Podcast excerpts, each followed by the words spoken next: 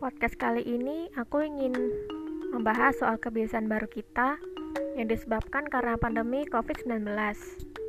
Seperti yang kita tahu, pandemi ini sudah sekitar 3-4 bulan menyerang negara kita dan tentunya menyebabkan beberapa sektor menjadi lumpuh, misalnya ekonomi dan pariwisata.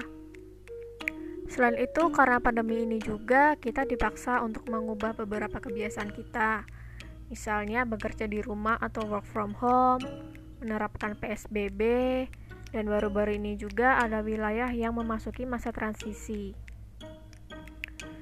Istilah new normal juga setiap hari kita dengar beberapa waktu belakangan.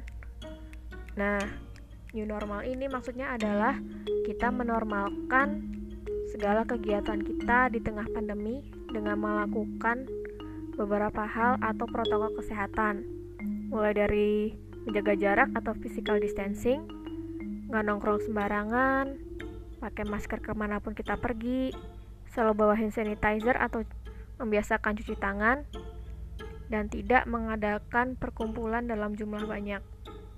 Misalnya seperti itu, tentu saja hal ini bertujuan untuk menekan angka penularan dari COVID-19.